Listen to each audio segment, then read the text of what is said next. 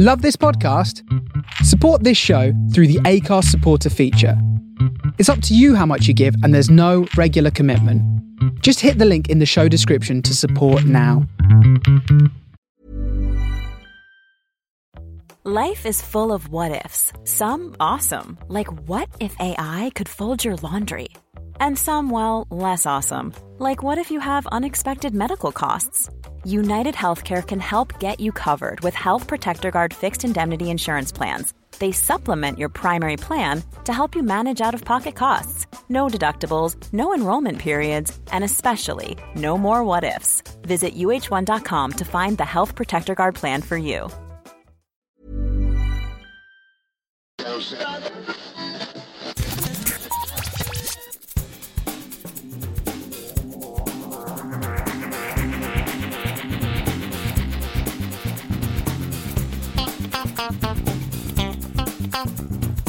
Hello and welcome to episode 310 of Geek Town Radio. I am back this week with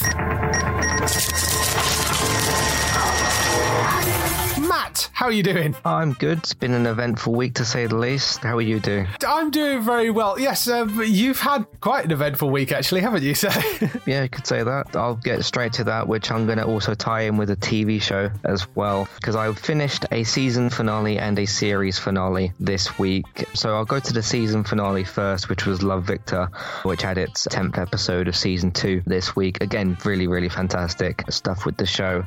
Tying that into what happened to me this week, because I came out on Thursday, and yes, come out in the way that you would think that come out would apply to that situation. Yes. Came out as a bisexual person, which I have talked about before on podcasts, but I actually did the big important part of all that, which was telling my parents on Thursday, which, no, was not easy in any way, shape or form. That would be a massive, massive understatement if I was to say that was easy, because it took me a very, very long time to do that, but all of it worked out very, very well so far, which is the important part. Yeah. And of course, Love, Victor was a show that had kind of helped me to do that, because even though of course Victor in the show is gay and I'm obviously bisexual, so there's a slight difference there, still certain similarities in that, but is a different sort of thing. But obviously one of the differences between me and him is sort of the cultural part of our sorts of families. His is a bit more sort of religious in certain ways. That changes a little bit in season 2, but I won't talk about that. That's more sort of spoilery. Definitely some similarities sort of with the journey that I went on and that he went on, in the way of like slowly sort of coming out and that kind of stuff. So yeah, very much have felt connected to that character. And again, I can say how that went for me, but I can't say how all that went for him, because obviously that part of it is the TV show part, yes, which involves spoilers. But all worked out pretty well with all of that. But yeah, the show was fantastic. I had a really good season 2 finale. Left a little bit of a cliffhanger, which was a slightly frustrating one, but one that I think makes a certain amount of sense. It left a sort of interesting question to be asked going into obviously the 3rd season, which it was renewed for as well. But yeah, goes to show you can very much do, you know, kind of I guess teenage drama. You can do it very, very well. I mean, with that and with Atypical obviously, which also focuses on somewhat teenage drama as well. Just depends on the maturity and I suppose the writing of what you're doing with the characters. Otherwise you end up with something like Sabrina or Riverdale, and that's not what you want. So no. High School Musical is a bit of a sort of in between. It's sort of like not as good as Atypical or Love, Victor, but it's much better than something like Riverdale or Sabrina or whatever that show was called.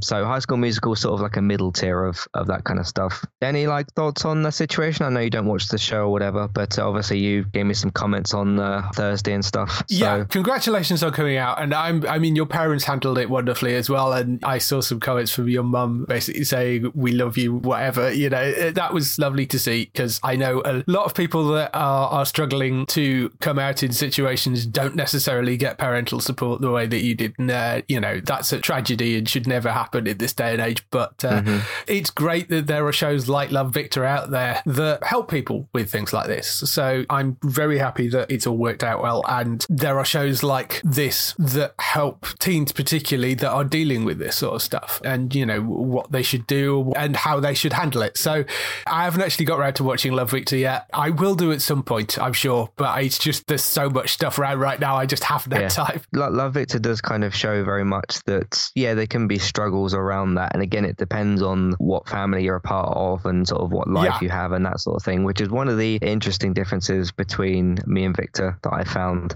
Still very much sort of relatable to the situation, but it was, I actually did like that the situation, you know, week to week that I was watching with Victor was slightly different to mine, so I could learn different sort of aspects around that, and understand just different little things around those situations. So and then I had, you know, like a phone call with my sister on what day was it, Saturday or something, and that was really, really good and stuff. Good. So yeah, the other thing I want to talk about as well, because obviously I was on the show, was it last week, or was Robert on last week? No, Robert was before, you were on last week. You've been on 2 weeks in a row because I failed to organise anybody else and I knew you'd be around, so... all good. So yeah, really, really good second season with Love, Victor. Probably one of the best shows on TV at the moment, and that's not just because of my connection to the show. Outside of that, it's just really well written and everything else. So yeah, watch the series finale of Atypical, which is another sort of teenage-ish drama sort of stuff, obviously dealing with a kid with, or a teenager pretty much, who's not a kid, with autism. So again, entirely different situation, but still very much sort of teenage drama stuff. This season's kind of about trying to get Sam to move a bit more into adulthood in a way. And sort of, I don't really think this is a spoiler too much, but he moves out this season. Yeah. And it's sort of about, can he live well on his own? Obviously, he's got his friend, I think he's called Zahid, who's like living with him and stuff. So he's not entirely on his own. Obviously, he's got kind of like his girlfriend and stuff as well. Yes. It ended really, really well. I kind of went into the final episode, which is about 38 minutes long. And I was like, okay, sat down for it. I had faith that the show would do something good because it's been good the whole way through anyway. So I sort of had a trust built with the show. But I thought, like, how are you going to wrap up everything you've up in 38 minutes? But they pretty much managed to do it. Obviously, with any story, by concluding a character's story, they either have something set up for them to do, or they die, or whatever, you know, there is not really much else you can kind of do. It does basically set it up so that you know what each character's doing in their future, and obviously it focuses on like Sam and what he's kind of be up to.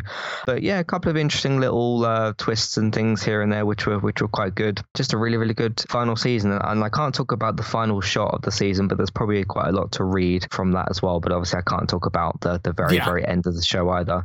So yeah, really, really good stuff. And I really like what they did with this fourth season. So are you caught up with that at all? I'm not. No, it's one that's been on my long list of things to go back to because I really enjoyed that show and I keep on forgetting it's there and I need to go back and finish that off. There are other things I've been watching and it's one of those Netflix shows that I forget is on my queue until I happen to go onto Netflix and like, oh yeah, I'll go to watch something else. And like, oh yeah, that's still there. So I need to go and finish it. But yes, I do really enjoy that show. I think they did a wonderful job. It's very, very funny and it's a really interesting look at autism and particularly where you're dealing with somebody who's very high functioning and how the family manages that as well is just really well put together and really interesting. Yeah, I think the family balances are really good because you've got sort of Casey who's like the supportive one, but she like messes about with Sam a bit in sort of that playthrough sibling relationship. And then you've got the mother who's very much a sort of strong sort of mother figure. And then you've got the dad who kind of tries to balance everybody out a bit and it works pretty well. Very, very good. That's most of the stuff I've been up to.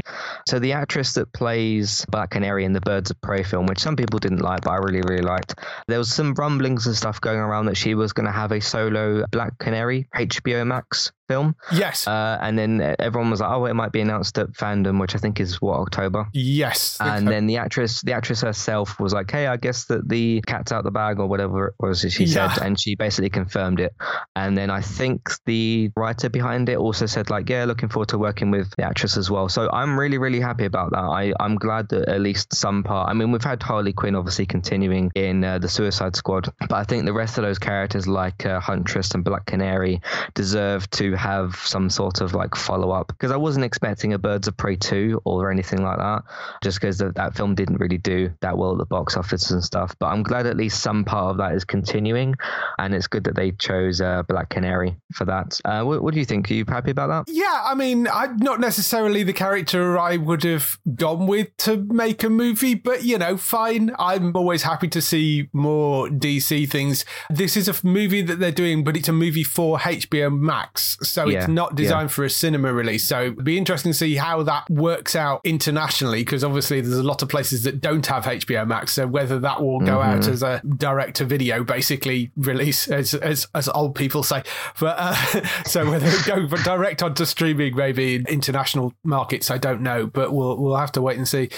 Journey Smollett is reprising her role, and Misha Green, who was the creator of Lovecraft Country, is writing it, and it's being produced by the same people. Sue Kroll is producing it, who is the producer of Birds of Prey as well. So it would be good if Cathy Yan could maybe get involved. She's the director of Birds of Prey.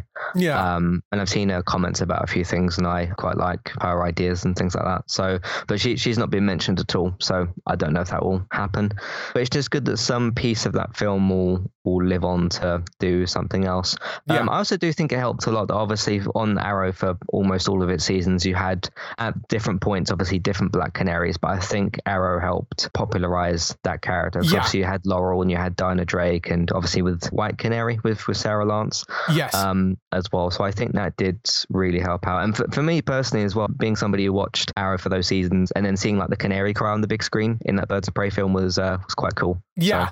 So, I'm looking forward to that. So anyway, that's what I've been up to. Just to end on that as well, they've got a Batgirl movie in development as well for HBO Max, and there's talk of a Blue Beetle one coming for HBO Max. So it sounds like they're doing a sort of series of DC films, which I mean, that sort of makes sense to me because they've done so well with the animated films.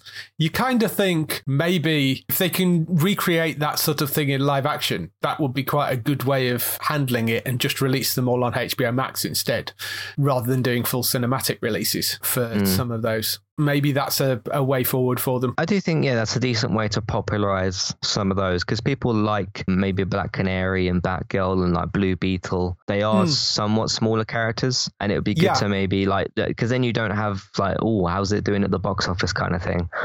Then it's just a case of how many people watched it on HBO Max. Plus then, you know, if those films do well, let's say like the Blue Beetle film does well, you can always include him later in a cinematic film. Yeah. If that works. So that's a solid way of maybe moving forward when their live action stuff is to do feature films or series on HBO Max, and then if it works, it works. You can use them somewhere else. If it doesn't, no problem. You know, you're not going to look at, oh my God, that bombed at the box office. So, you know, great.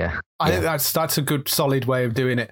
For me, sticking with superheroes this week, actually last night, because we're recording this on the Monday, the Spider-Man No Way Home trailer leaked online. In fact, one of the VFX artists is going to be in real trouble because the leak actually had their name emblazoned across it. You know how they watermarked them. I mean, it was really obvious where the leak came from. So I suspect that person either is having a very bad Monday or has just been fired. We don't know whether they leaked it. We don't know whether somebody stole it off them. But they won't be having a good day, whatever that happens. I'm not going to go into anything about the content. You can read about it, I'm sure, online. It does confirm a number of the things. It seemed to be focused more on the villains from No Way Home, and it does seem to confirm a lot of the other rumours that were flying around about, you know, who's likely to show up. The trailer itself was a mixture of some footage, but it hadn't got the VFX finished in it, and it's also very grainy. I mean, the version I saw, I don't know whether this is the original one, but the version I saw was somebody recording a cell phone with a cell phone.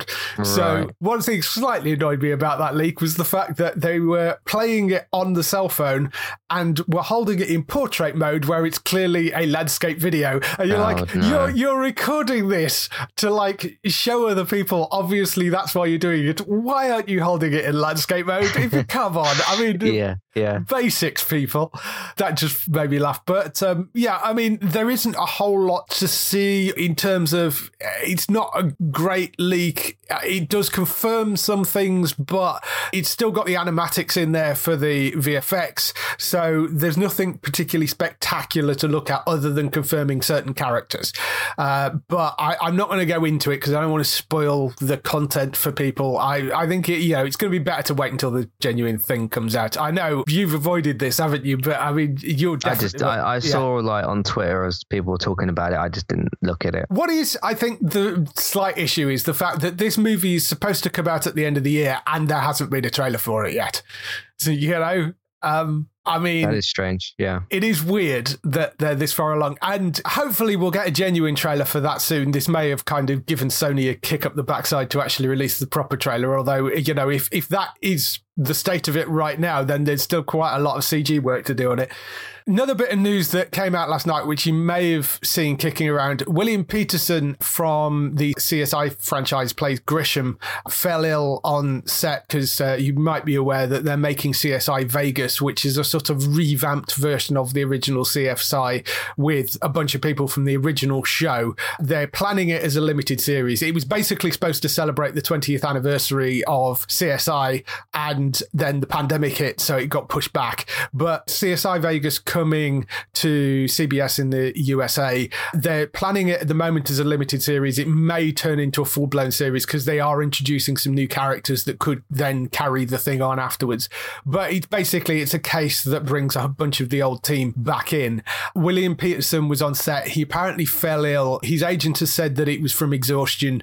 Basically, you've got to bear in mind that he's been pretty much semi-retired for the last 6 years. I mean, if you check his IMDb, he hasn't really been working on anything because, he's got mountains of cash from his days on the CSI, so he doesn't really need to.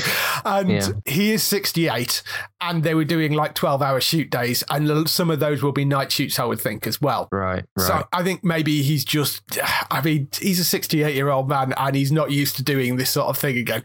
I think maybe that's all it is. So when they say it's exhaustion, I would assume that they are telling the truth there, but I don't know for sure. Hopefully he'll be back on fairly soon. And they say they took him to hospital as an abundance of caution. It's not like a Bob Odenkirk issue where, he had a heart attack and that was obviously more serious, although Bob seems to be doing fine, thankfully. So hopefully he'll be back up and running fairly soon. That seems to be the latest update on that. Mm-hmm. Did you ever watch any of the CSIs? I don't know whether... No. I think I thought about doing it after I finished 24 or something, but I never actually followed up on that. Yeah. So there is a lot to get through. I mean, I guess that, yeah.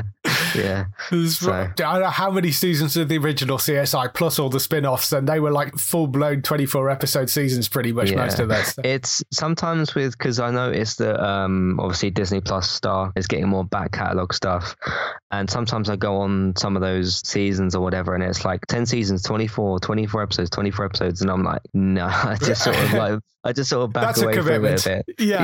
Yeah. So I get that. In terms of other things I've been doing, Humankind, I've started playing on PC. That is a new game that was released either last week or this week, but fairly recently. It's a big strategy game, very much in the vein of the Civilization series, where you start off in the Neolithic period and go through the ages up until modern day, building up an empire, essentially. It works slightly different to how Civilization works, in that in Civilization, you pick a historical leader who basically stays alive for the entire thing.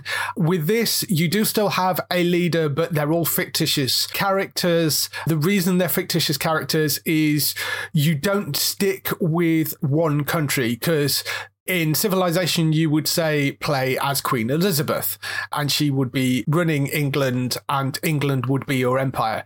With this, it breaks that up. So you start off as a sort of Neolithic tribe, and then you can select the type of civilization you want to be at each age. So you might start off as being Aztecs and then go to being British in the next age, and then switch to being French in the third age. And the reason for that is each age gives you slightly different bonuses based on whether you're sort of a militaristic society, whether you're a sort of agricultural society, or whether you're a business society, So there are various different benefits and issues that you have to deal with depending on who you actually actually pick as you go through. A lot of the other mechanics are somewhat similar in that, you know, you have units, you can fight the other civilizations that are out there, you can set up random maps. It's a sort of hexagon map structure that's sort of turn-based, so the idea is that you're kind of trying to get more land and dominate things. You get a score based on how famous your civilization becomes, so you get bonuses for achieving certain things. It's quite good. I don't think it's as good as some of the Civilization games, but it's one of those ones that I'm kind of playing through thinking, I want to see Humankind 2. It's a great foundation I think they've set up, but I sort of want to see how it evolves in the next version of the game. Because, I mean, the Civilization series is on, what, Civilization 6 now? So that's been refined and refined and refined over the course of like 20 years. Whereas this is the very first Humankind game, and I think they've done a great job with it for the first iteration of this, but I'm quite interested to see the next version of it afterwards and see where it goes with that. There are a few issues I have with it in terms of they have what they describe as an endless mode, but it isn't. It's 600 turns. So it's not endless. It's like stops at 600 turns. And I would like a little bit more control of exactly how to set up the games. Like with Civilization, you can set it so after a certain number of turns, whoever's got the highest score wins. You can't turn that off in Humankind. It's like the most you can do is 600 turns.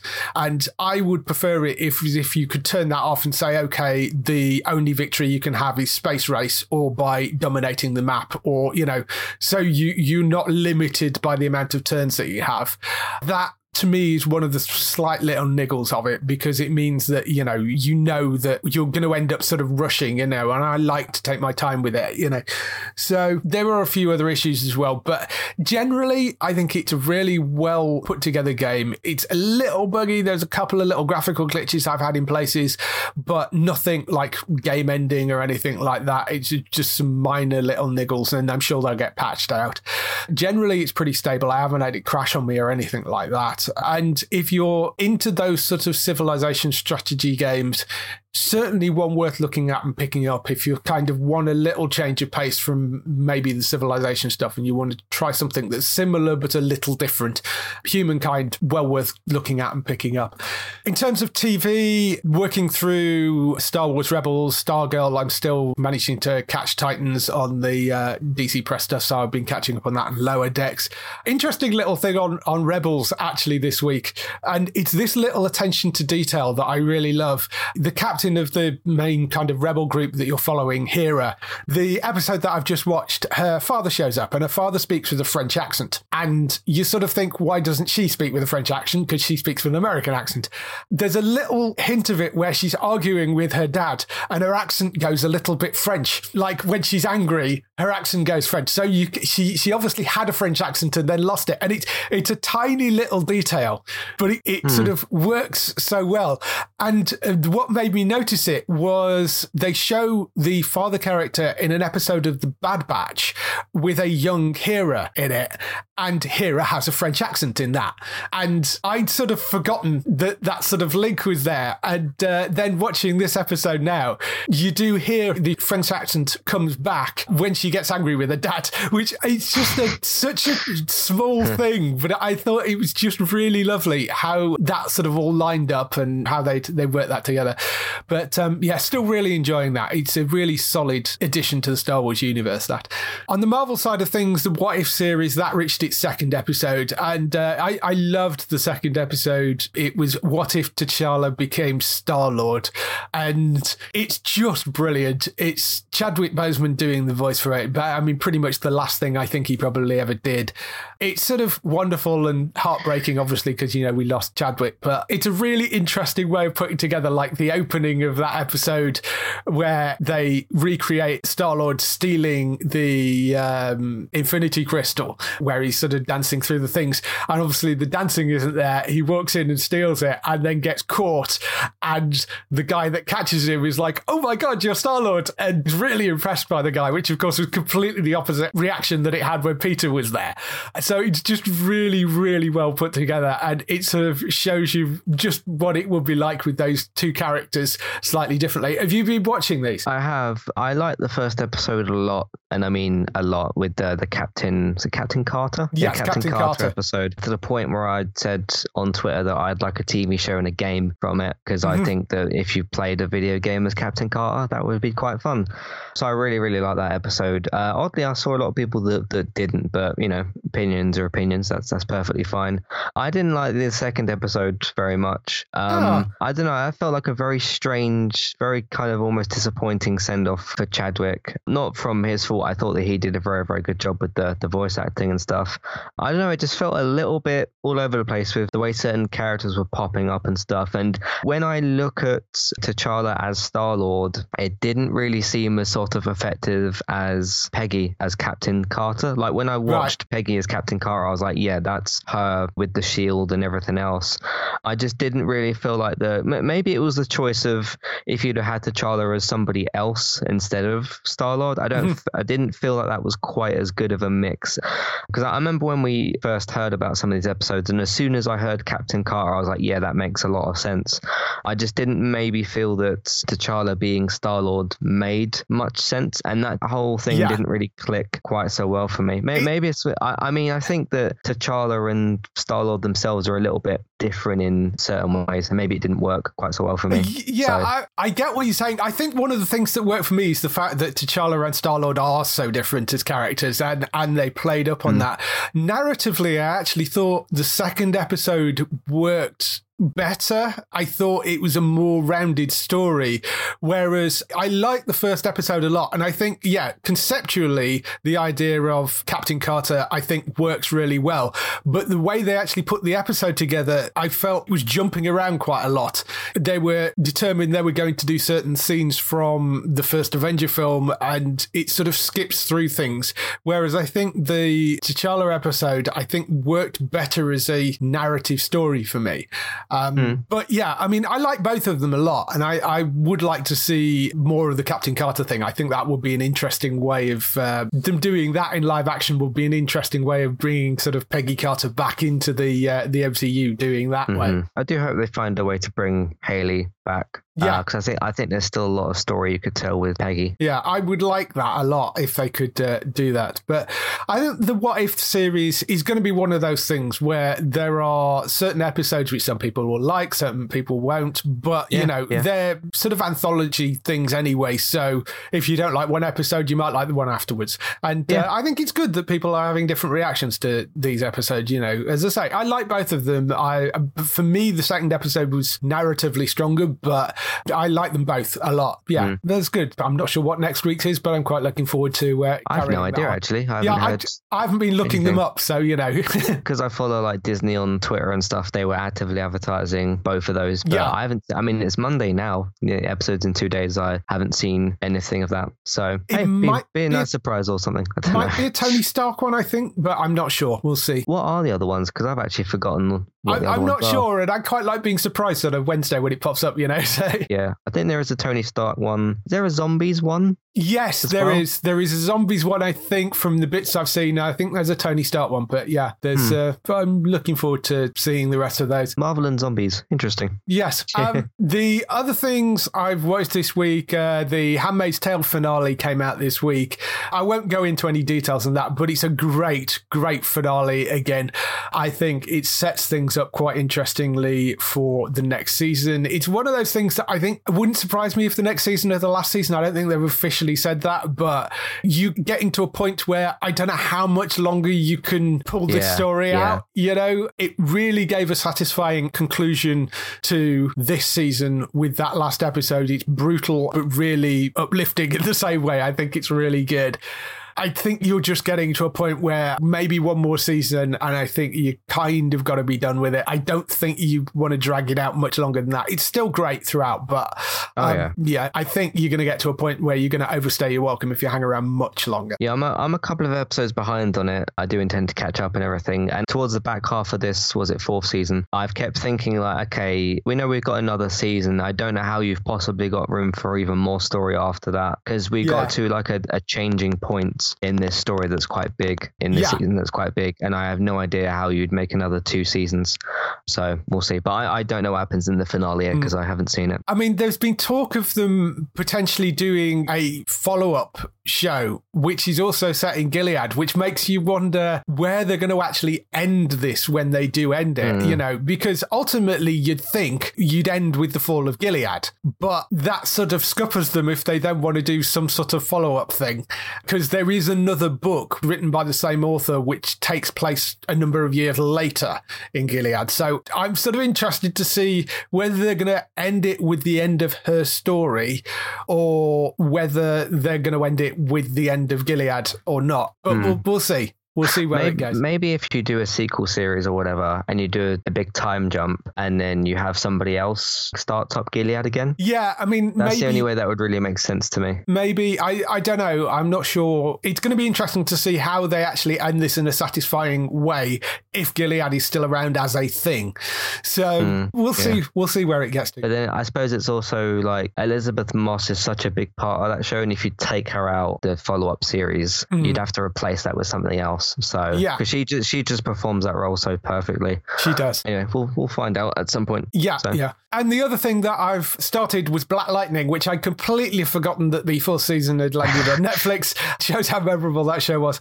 I'm kind of trudging my way through it at the moment. I'm about 4 or 5 episodes in. Yeah. It's not great, but I've watched the rest of it. I'm kind of determined to see how it ends at this point. I'm in the same place. So I'm just sort of working my way through the episodes of that. I've just got to the point of the actress switch. So I haven't seen the new actress come in for Jennifer, the daughter. I've gone past that a little bit. The actress that plays Jennifer decided she didn't want to do it anymore, which is kind of weird that she wouldn't hang on for until the end of the season, although she might not have known that was going to be the final season when she bowed out. But she decided she wanted to go and do other things, I think, when she had some time off during the pandemic, and decided she didn't want to come back. And I think her contract was out. So they said, yeah, fine. They found a way of replacing her with a different actress in the show. So I'm just about that point. It was a pretty decent idea what they did. Yeah, I think, you know, what they're doing seems to work. The problem with all these Arrowverse shows is they kind of forget they are supposed to be superhero shows, and they deal way too much in just the family drama stuff. And sometimes, particularly Black Lightning, the opening few episodes, it's so much family drama, and you're like, I want to see a bit more just superheroing. I mean, comic booky stuff. Yeah, I want to hear. I want to see a bit more comic booky stuff. Family drama is fine as a background to the other stuff that's going on, but I mean, they've again engineered a situation, and they do this a lot with the Arrowverse shows, where they stop people from suiting up, and you're like, really, you know.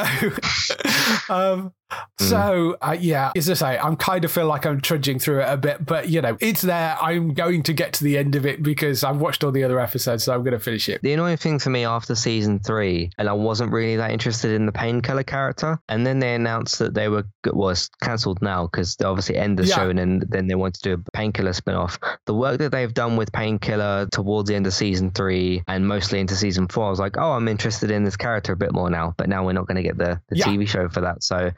And it kind of felt like the fourth season for his character was written so that I'm sure it was. He was aimed a bit more to be the focus, but that's not going to happen. So. No, which is a shame. Yeah, the Arrowverse, as we said before, very much sort of seemed to lose its way after they did that brilliant crossover event. I thought the crossover was fantastic, but it seemed to, rather than them using it as a reset to do more interesting things, they didn't seem to have a plan after that, and it all fell to bits a bit, which is a real shame. One problem I've kind of noticed with these seasons, you know, the current seasons of all the shows, Superman and Lois aside a little bit, that's kind of treated slightly separately, but you know, it's still sort of part of it. It's a bit strange.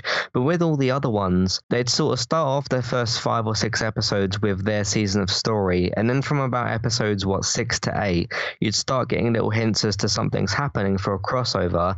Then you'd get a little bit of a break from their main stories, go into a crossover, shake things up a bit, and then do the second half of the seasons.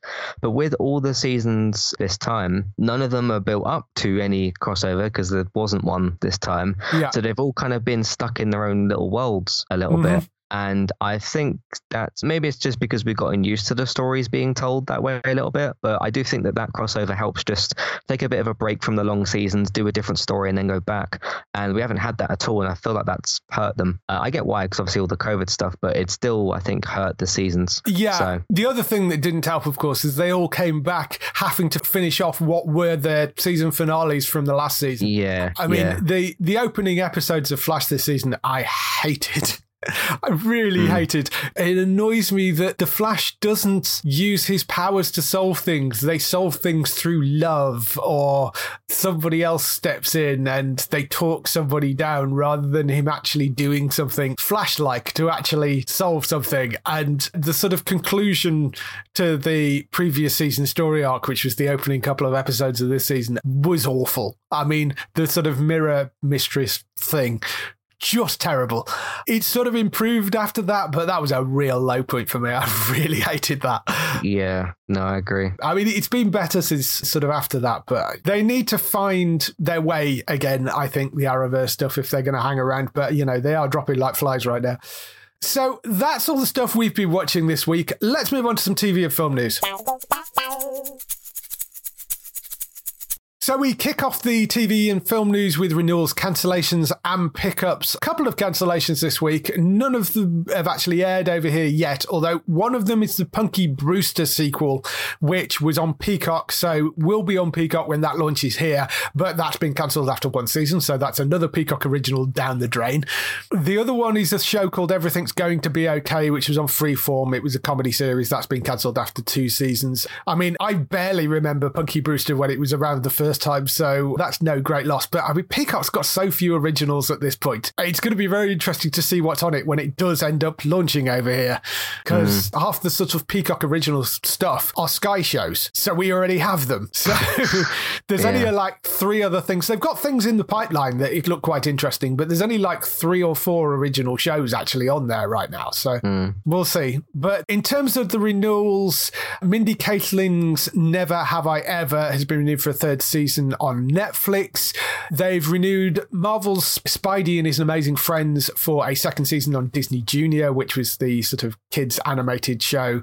And Carpool Karaoke the series has been renewed for a fifth season, and it will move on to Apple TV Plus. If you're wondering, there was a Carpool Karaoke the series? Yes, apparently there was. It was running on Apple Music, which is why you've never heard of it.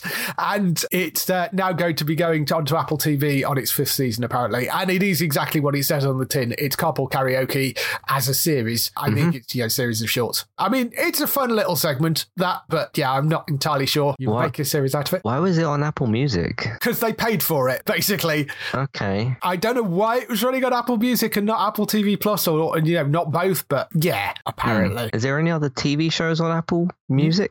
Not that I'm aware of. I mean, I imagine there are sort of music videos, I guess, are on there and stuff, possibly, but I don't know. Weird would be what I said as well. In terms of the pickups, there are a couple of possible resurrections coming. One is All Rise, which was the CBS legal drama starring Simone Missick. The Oprah Winfrey Network, OWN as it is known, is in talks to pick up a new season of that. I think it ran for 2 or 3 seasons, and it was on CBS, and then they dropped it. So apparently the Oprah Winfrey Network is looking to pick that up. That's part of the Discovery Network. So I don't think we get OWN over here at all. I don't think we do, but obviously Discovery is looking to merge with Warner right now, so who knows what'll happen with that. But it's a CBS show anyway, and obviously CBS produce it, so that means the international sales will be all over the place. But that may mean that somebody now picks it up. I don't know. But that was All Rise, so that may be coming back.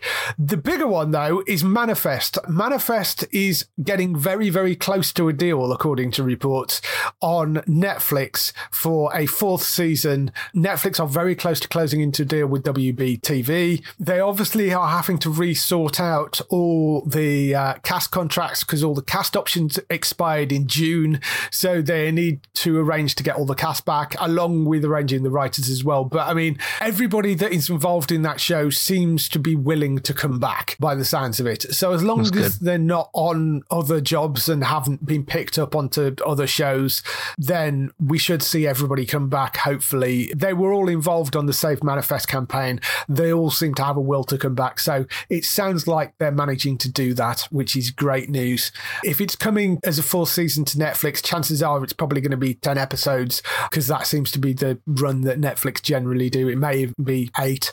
I would be interested to know whether they are just picking it up for one season or whether he's managed to talk them into giving them 3 seasons, because that was always the plan, was it was a 6-season arc. Yeah. So I would be interested to know whether he's managed to sort of close a deal for 3 seasons or whether it's just a deal for one season, but we'll see how that goes. But that's sounding very, very positive. It isn't completely signed yet, you know, but the reports are that they're very, very close to signing a deal for that. So hopefully we'll get some news on that soon. I'm glad that that's managed to be rescued. That sounds good. And, you know, we talked a few weeks ago about Zoe's potentially being rescued by Roku. They're in talks to do a Christmas film for Roku and possibly a new series if that goes down well. That's 2 of them rescued. We just need Good Girls to land somewhere now. Yeah, the 4th season that's coming soon to Netflix. So hopefully they can get that resolved. Although that had the cast problems, didn't it? Yes. Like what one of them had, I can't remember what the exact details, but one of them had like a problem with something, didn't they? Yeah. So, but yeah, hopefully they managed to find, because the Debris, I don't hear anybody like talking about. In fact, I didn't remember that, because that was the other one that got cancelled, wasn't it? Debris. Because when NBC were going through all these cancellations, it was the other 3 that we were hearing about, Zoe, Good Girls and Manifest, the ones that people were like, oh, you know, please save the show. I don't think I've even seen anybody online say that they watched Debris. So I wouldn't expect that one maybe to come back, but the other 3 seem to be in decent spots. Well, the other 2 actually. Yeah, Good Girls. I think it's unlikely with Good Girls. I mean, it sounds like Zoe's could be going to Roku and Manifest maybe going to Netflix, which, you know, as long as they land somewhere, that's all good as far as I'm concerned. In terms of other pickups, one of the things that was released this week, Disney released all their upcoming dates for September onto Star and onto Disney+. You can go and find that on the website, but one of the shows that was snuck in there was Motherland Fort Salem Season 1 is going to be landing on Star on Disney+ from the 1st of September. Now, we don't know whether that means that the 2nd season will be landing directly on there or whether it will come to the BBC iPlayer first, because that's who previously aired it first in the UK. It is a freeform show. So, I mean, it sort of makes sense that it's going to end up on Star eventually. Whether it will still go on to BBC and then go on to Star afterwards, I'm not sure. But at the moment, all they've said is the 1st season is coming from the 1st of September. Presumably, it will disappear off iPlayer if it's not off there already and will move across. We'll see where the 2nd season shows up, because the 2nd season, I think, has just started or is due to start very soon in America. Did you watch any of that? I watched a couple of episodes and it was good, but I haven't gone back to it. So. What is it? It's a thing about witches. It basically takes the premise that the Salem witches survived and they become part of the military. So it's sort of set present day, but the witches have become part of the military, essentially. Huh. It's quite an interesting teen fantasy drama. It is really well put together. It is worth going to look up if you've not watched it. As I say, I think it's on iPlayer at the moment, I think, unless it's gone off there now, but it is coming September 1st to Star on Disney Plus as well. Sounds a bit different, so... Yeah, worth a look. Definitely worth a look. All right. Couple of advanced air dates for you. Grantchester, that is back for those that like your ecclesiastical crime solving. That's back for a 6th season on the 3rd of September on ITV at 9 p.m. That's a Friday, so that will be back.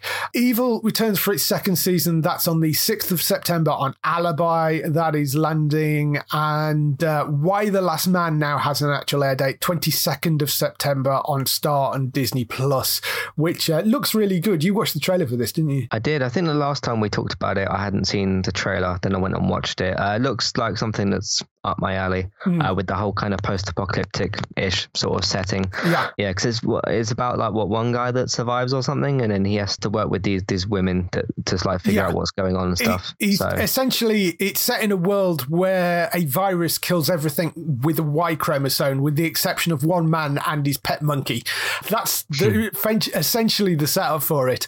So it's one guy and a world full of women and how they move forward with that. And It's based on a comic book. It's a DC Vertigo comic book, so it's a Vertigo imprint, so it's not like connected to right. You know, west of the DC kind of universe. But I really like the look of this. The comic book's great, and I think this is going to be a really interesting sort of post-apocalyptic style TV show, but it seems to have some humour in there as well, which is good. When I talk about liking post-apocalyptic stuff, it doesn't always have to have zombies in it.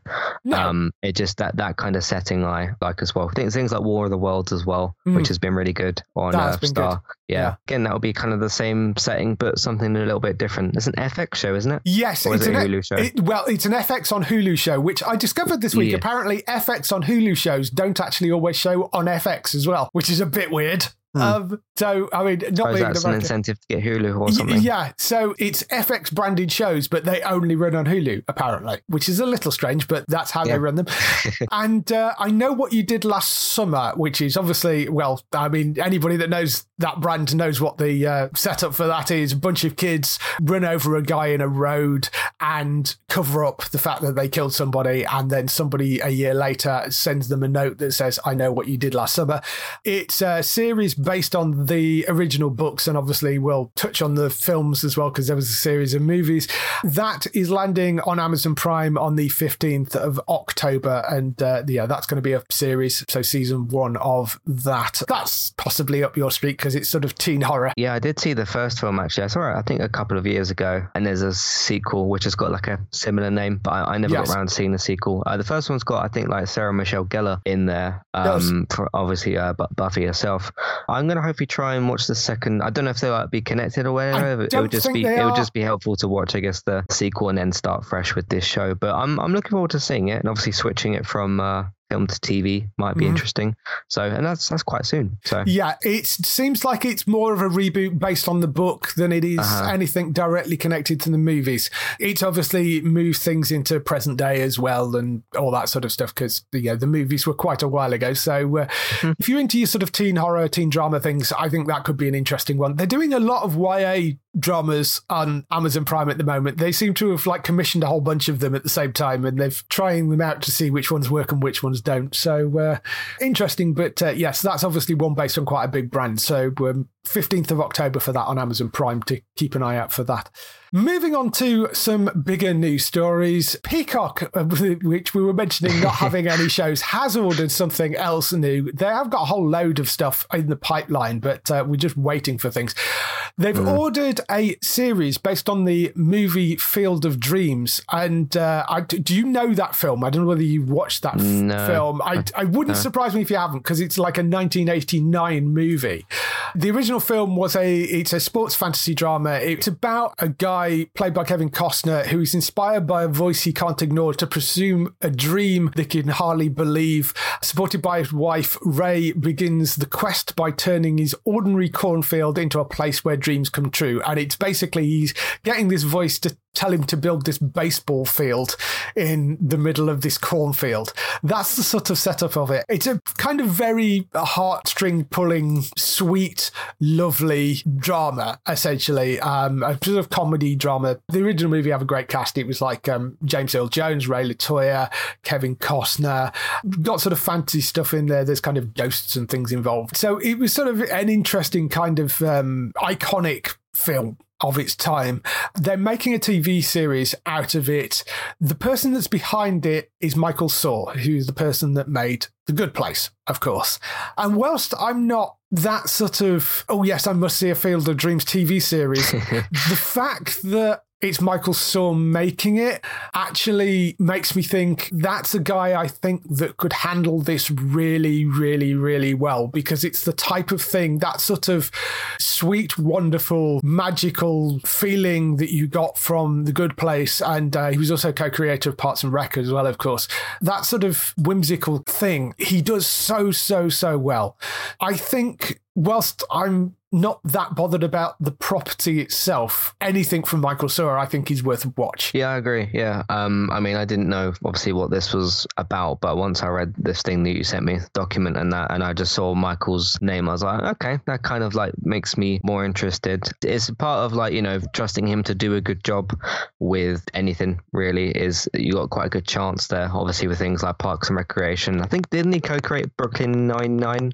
The Good Place, obviously he made. He's got a very good CV or library or whatever. So it'd be interesting to, you know, trust him with that and everything. But for me and for my side, you know, I don't know much about this property itself. But if you put Michael Shaw's name next to it, it does kind of does get me much more interested because obviously The Good Place was fantastic. Yeah, he was co-creator on Brooklyn Nine-Nine, co-creator on Parks and Rec. He created The Good Place.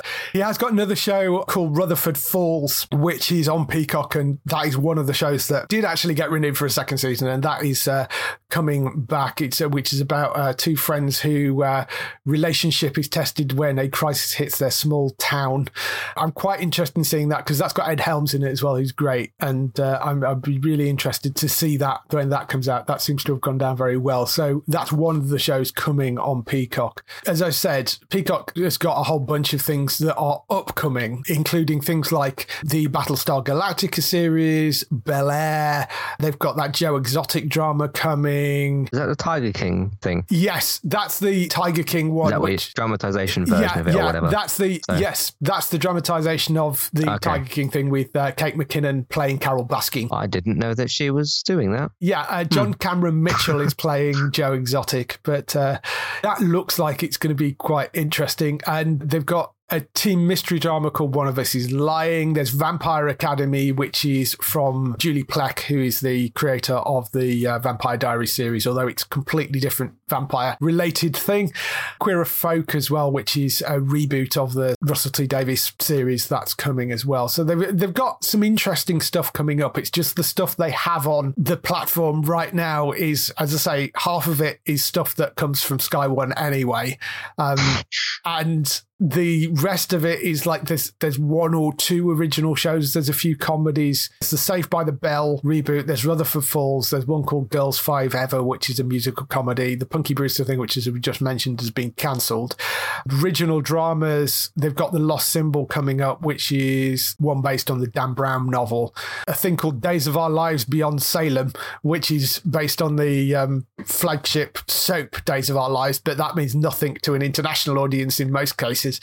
And they've got Dr. Death, which has already been sold somewhere else in the UK, so we, you know, that's going on to Stars Play, and Brave New World, which we've already seen. So they're kind of short on original content. They're not winning the streaming wars, are they? No, not at the moment. Which is why there was an announcement that they've teamed up in some international markets, not in the UK, but in some international markets. NBC and Viacom CBS have teamed up to create Sky Showtime, which is going to be a new streaming service which has stuff off Sky, stuff off NBC and Peacock, stuff off CBS, all clumped together in one place. But they're not launching it in the UK because obviously we're already getting those things separately. Yeah. But they are doing that in some international markets. So I think we talked a while back about things merging, and there was a lot of talk about, NBC and CBS are going to merge. That's never going to happen because one of them would have to drop either NBC or CBS. So that's never going to happen. But they are launching in some international markets this version of this sort of streaming service called Sky Showcase. It just won't launch in the UK and will never launch in the UK because of the fact that we have other things. We have other things. I think that's an interesting way of them kind of trying to club together to be able to beat out some of the competition, you know. Yeah, it's interesting when they do decide to make these sorts of changes, because I personally myself am very interested in like the streaming wars and seeing what these companies will do to try and outdo each other, because they're all obviously watching what each other are doing, the types of shows they're making, how much they cost, what service they offer, because they'd have to look at that because they're all in competition with each other. It's the same thing if you look at like Sony and Microsoft. They would, you know, Sony would look at probably Game Pass and see, hey, how can we do something maybe similar to that? And we, you know, there's other factors and stuff. I really like following this kind of thing. Hopefully that works for them, you know, and I think for the people that are in those territories where they are launching that, I think that's going to be a great service, because I think it's once you start to club all that stuff together, you know, all the stuff from Sky, all the stuff from NBC and Peacock, and all the stuff from CBS, Paramount, and of course Showtime as well, because CBS Viacom own Showtime or Viacom CBS own Showtime. So all that stuff clubbed together in one place is going to be a really decent, solid package for those people. But yes, sadly not here. Do you know how much they cost individually? Peacock and Paramount Plus? Peacock's actually free. You can get Peacock free with advertising, which is how it's launching here. Okay. There is a premium version which takes the advertising off, and when you pay for it, they add things like WWE, I think, gets add into that. They add the WWE network, so if you're into wrestling, it's worth paying for it. But Peacock is actually a free streaming service in the US with advertising on it. Right. Paramount, I think, is like $8, something like that, equivalent to the sort of Netflix-y type things. And that's a problem because it hasn't got enough content on it probably to be able to justify that unless you're a fan of Star Trek. So they're differing prices. I mean, in the UK, we do fairly well in that, you know, the Star service gives us basically Hulu. I mean, there are a few things missing, but essentially Disney Plus and Star together is basically Disney Plus, Hulu and FX all in one place. And it's not much more, or it may even be the same sort of price as the US. So we get a lot of added benefit from that. I mean, that collectively as a streaming service is actually really quite solid. Netflix and Amazon are pretty much the same price worldwide. So some interesting deals out there. Moving on to other news stories, we talked a little bit about the Vampire Chronicles last week, but the other one of Anne Rice's novel series, The Lives of the Mayfair Witches, has also had a writer's room opened up for it at AMC, which, I mean, shouldn't come as any great surprise because when AMC announced that they were buying Anne Rice's work, they said, we're buying the Vampire Chronicles and The Lives of the Mayfair Witches, but they have now said that the Mayfair Witches series has opened a writer's room. So it's going to be a couple of the people behind the Masters of Sex series that are going to be the people guiding this, Esther Spalding and Michelle Ashford, who both work together on Masters of Sex, and they've done other shows like The Pacific and John Adams and on Becoming a God in Central Florida. So they've got a good set of writing credits between the pair of them. They're both on as writers and exec producers for the Mayfair Witches series. Mayfair Witches, if you don't know that, it's a series that focuses on an intuitive young neurosurgeon who discovers that she is the unlikely heir to a family of witches. As she grapples with her newfound powers, she must contend with a sinister presence that has haunted her family for generations. That is the setup for it.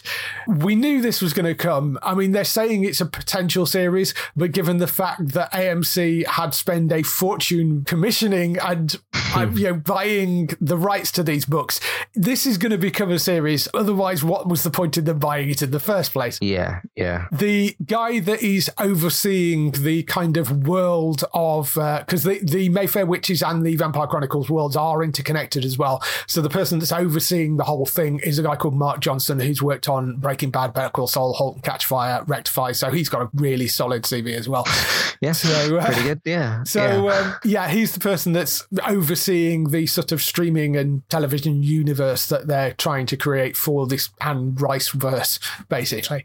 I know you went into the vampires. Which series? Witches sometimes can be sort of interesting. As again, it's not a genre I like deliberately leaned into, but they can do some decent stuff with that. There's been like a couple of seasons, I know it's a little bit different, but a couple of seasons of American Horror Story that have had certain witchy sort of things. It's not my like ideal cup of tea, but it's something I can kind of, it depends on what the story is, I suppose. When you involve witches and things, it might be something that piques my interest a little bit. Yeah. The worlds are connected. So, I mean, they're obviously going to run as separate shows initially, because we've got the Vampire Chronicles, you know, which we talked about last week, and they've cast Lestat in that.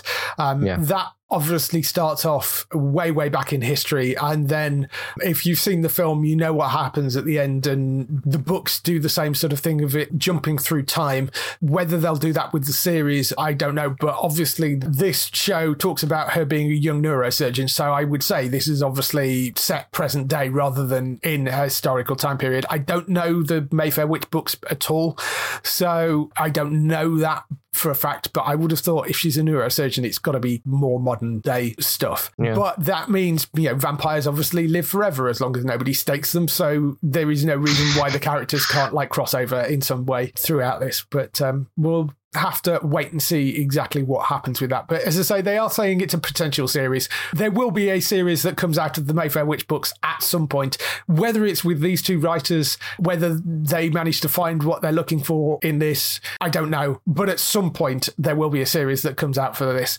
We'll have to wait and see whether this particular variant goes anywhere, but there will be a Mayfair Witch series at some point regardless. And lastly, we got the news that Anthony Mackie has closed a deal to star in Captain America 4, which we kind of knew was on the cards. I mean, much, you've seen Falcon and Winter Soldier. Sorry if that spoils anything for you, but I mean, you kind of knew where that was going. That was the entire purpose of that entire series. He has signed a deal to headline Captain America 4, so that will continue Sam Wilson as Captain America, taking over the mantle there. And it's going to be interesting to see him sort of on the big screen. There's no additional casting for it, so we don't know whether Emily Van Camp is going to be back as Sharon Carter. We don't know whether Sebastian Stan will be back as Bucky. Presumably they will be in there. Whether it will have other characters in there, I suspect it will. We just don't know at the moment. All they've said is that they've got Anthony Mackie to sign up for the film right now. So that's great. And we knew it had been greenlit. It's got Malcolm Spellman co-writing the script with Dalen Moussen. Malcolm Spellman was the original head writer on Falcon and Winter Soldier, and Dalen was also one of the writers on Falcon and Winter Soldier. So, you know, they obviously work well together. That was a solid enough series. It'd be interesting to see what they do for a film. I don't know. What would you like to see in a Captain America 4? I mean, I really like what they're doing with rebuilding the Avengers at the moment, which is that's not a case of wait to see them rebuild the Avengers. They're doing it right now, because obviously Black Widow sort of did some stuff in regards to that. And obviously this with Falcon Winter Soldier, they did that as well. And then obviously we're going to get, I think, the Ironheart series later, which is going to give some more Iron Man sort of character, or a new Iron Man sort of character as well. I mean, on this like Captain America side of things, that's more sort of the spy stuff, isn't it? Which maybe that could even lean into some of the story, possibly with the Hawkeye series as well, that kind of angle, because obviously he had something set up in another film as well in regards to Hawkeye. So again, you know, it's a connected universe, so you can kind of have anybody show up, which is the whole cool thing about it. It was a little bit weird to me how, because obviously this is him about him closing the deal, not the fact that he is Captain America, because we knew that weeks ago. Yeah, good that it's all sort of sealed now and everything. And I'm looking forward to it. I'm really looking forward to what they're doing with the Avengers. It's funny with Marvel, they've gotten so far in their story, they've actually finished technically with one set of Avengers. Now they're making their next set of Avengers, which is really cool. And obviously we're getting into things like Eternals, which is it Celestials, I think they're called. And then obviously we get Shang-Chi introduced in a couple of weeks. So I'm excited for this new phase and seeing what they do. There was a recent report where Kevin Feige was kind of talking about the next Avengers, and they were sort of saying, when's the next Avengers coming out? And they asked him that question. And he said, you know, it's going to be a while yet before we see another Avengers film, because essentially after Endgame, that kind of closed that chapter. And what they're doing is treating it like they did starting with Iron Man. They started with Iron Man, they built up all the individual characters, and then they did an Avengers film. And essentially what they're doing with this phase is, because Endgame kind of ended that chapter for the Avengers, they're doing the same again. So it starts from scratch, and they will build up a new Avengers team. It does make me wonder whether you're going to get an Avengers movie and maybe a young Avengers movie, because like you say, there is a sort of Ironheart, but there are a series of young Avengers they're putting in. I do wonder whether you're going to end up with two teams, whether you're going to end up with both. We know there's a Fantastic Four thing coming as well, which is sort of a team in its own right as well, rather than being directly, I mean, I think some of the characters have crossed over into the Avengers, if I remember correctly, but I mean, essentially the Fantastic Four is its own team. It's going to be interesting to see how they handle all that, and whether they do actually have an Avengers film and a young Avengers film, or whether we just get a young Avengers, or whether we just get an Avengers that happens to have some of the younger characters in it. I don't know. It'd be interesting to see how they mix that all together, because they are clearly building a young Avengers team in the TV show. Yeah, that's where you got like Kate Bishop. You've already got people like Spider-Man. Let's not forget that he's still young. Yes. How old is She-Hulk supposed to be? She-Hulk is possibly a bit older, and I mean that is possibly a character that you could use across either team. But I mean, the other thing with the sort of younger teams is sometimes you have a liaison, which is an older character. That's, I mean, that, because that may be one way of doing it. Maybe you have a young Avengers team, but you have Sam as the sort of older character that he's sort of in control of them and, you know, making sure that they're not doing anything too reckless or something like that. I mean, you could set it up that way rather than have a straight new Avengers team. Maybe you have a sort of young Avengers with somebody heading it possibly. But I'm really interested to see how they mix and match this. And maybe we get a big screen Avengers and a small screen movie Young Avengers, because most of the Young Avengers have been related to the streaming service shows. So yeah, they've got a lot of options, which is good. Yeah. And even though we've moved past like Iron Man and stuff like that, and obviously Captain America sort of retired, we've still got lots and lots of interesting characters. Because don't forget, we got like Wanda still, we still got Doctor Strange and Captain Marvel, and obviously getting Miss Marvel introduced. There's still a lot of characters to do interesting things with. Yeah. And I'm personally really excited by that. And we've got War Machine still around if you need a sort of Iron Man type. So, you know, there are characters definitely still out there that you can still use. So I'll be interested to see what the makeup of the next kind of Avengers team ends up being, and as I say, whether we end up with two, whether you end up with a Young Avengers and an Avengers out there. I thought the fact that Anthony Mackie's signed on is great. We're supposed to get I can't remember the character's name, but Natalie Portman is supposed to be in like Thor as well. Oh yes, and there's talk of her being a sort of female Thor through that. There was talk of that possibly, but which I believe comes from the comic books as well. Yeah, we'll see. We'll see how that kind of plays out. I'm very much looking forward to the next Guardians film, which is sort of the next place that shows up, and then Thor: Love and Thunder, which looks great as well. So there's some great things coming out on the Marvel side of things. It's all looking good for me. So that's all the news we've got for this week. Let's move on to some highlights for next week on TV. Highlights for next week, we have Wentworth, which starts again for its final season. That is on the 24th of August at 10 p.m. That returns.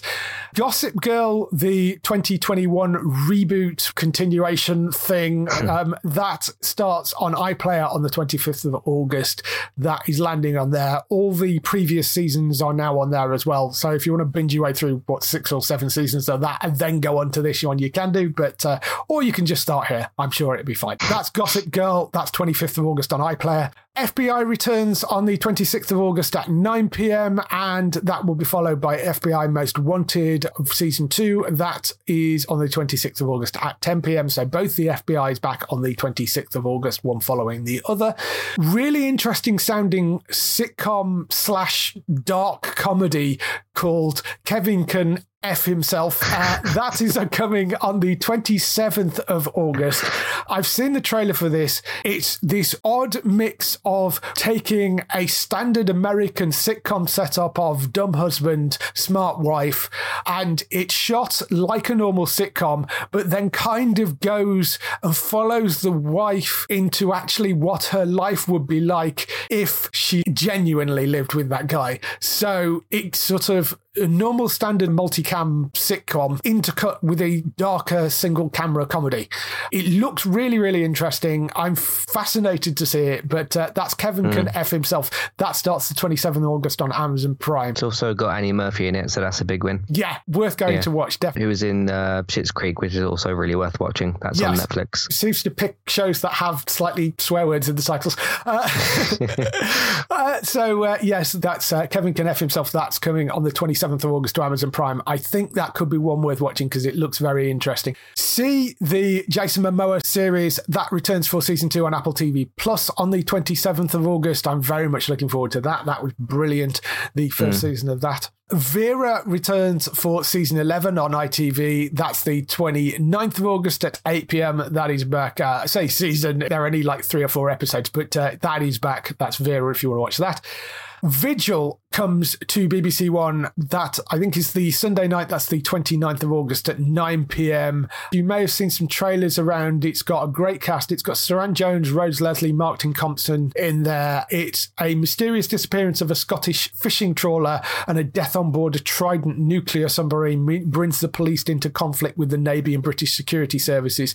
Looks really interesting, that, and it's going to be one of those great Sunday night BBC dramas, I think. So that's called Vigil, that is, and 29th of August at 9 p.m. on BBC One, so that's one to check out. Over on Star on Disney Plus, Only Murders in the Building, that arrives on the 31st of August. This has 3 strangers played by Steve Martin, Martin Short and Selena Gomez who share an obsession with true true crime and suddenly find themselves wrapped up in one. That looks really funny. Those people are really great. Martin Short and Steve Martin are hilarious together. So that's called Only Murders in the Building. That's a Hulu series that's coming to Star on Disney Plus 31st of August. And Good Girls season 4, and at the moment the final season 31st of August on Netflix. I really hope that doesn't have a bad cliffhanger. Yeah, me too. I'm looking forward to seeing how the season 3 cliffhanger was resolved. I'll know I'll get that answer at least. Yeah. But I hope it doesn't end on something not good. So. We'll have to wait and see. Yeah. So that's all the stuff we've been doing this week, and that's all the stuff you can be watching on the next week. There's some good TV starting definitely this week. Yeah. If people want to find more about you, where can they find you? You can find me on entertainmenttalk.org. You can also search for Entertainment Talk on your podcast platform of choice for TV, video games, films, and Manchester United podcasts. I had a lot to say yesterday about Matic and Fred in the midfield because they don't work well together, and that's the manager's fault. It was 1-1 at the weekend. But yeah, if you want to check out all my thoughts on all that kind of stuff, you can head over to there. I'm streaming Cyberpunk on a relatively frequent basis. You can find those streams on Twitch, eTalk UK, and if you miss those, you can find them later on YouTube, Entertainment Talk Plays, which I do need to update. So look out for those. But yeah, that's pretty much my stuff. We got Walking Dead this week. Yes. Got some films coming out soon. Shang-Chi should be interesting, and some other stuff. So check that out if you'd like to. Yes, first episode of the Walking Dead UK podcast has gone out, which is our preview episode. That is over on Entertainment Talk, so go and check that out.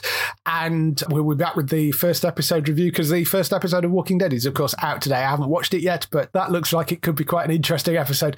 For other people involved in the show, you can go and check out Bex on twitch.tv/TristaBytes. That's BYTES. And congratulations to her. She made Twitch partner. All that hard work has paid off. She has made Twitch partner, which helps her monetize things a bit more, and gives her a whole bunch more options and a bit more kind of cred and invites to things. And there's a whole bunch of stuff that comes from being a Twitch partner, which is fantastic. And you get a nice little tick next to your name as well to say you're a Twitch partner. I saw a little trailer she put out for that as well. Yes. That was pretty funny. Yeah, it was very funny. She's doing celebratory streams all week over on the Twitch channel. So go and check Bets out over there on twitch.tv/TristaBytes. Well worth going to watch. There are some retro gaming streams, there's chatting streams and all sorts of other things over there. Really, really good fun. She's hilarious, and I'm so happy for her that that's happened. And at some point when she calms down a bit, we will get her back on the show. For other people as well, go and check Daryl out over at HollywoodNorthNews.net for all those TV series you love which are shot in Canada. For us, you can go to the website at geektown.co.uk throughout the week and see all the latest air date information. If you want to get in touch with your questions and comments, email us on podcast@geektown.co.uk. Leave a message on the website post. Find us at Geektown on Twitter, on Facebook at facebook.com/Geektown, on YouTube at youtube.com/Geektown, and on Instagram at GeektownUK. That is everything. We shall see you next week. Bye-bye. Goodbye.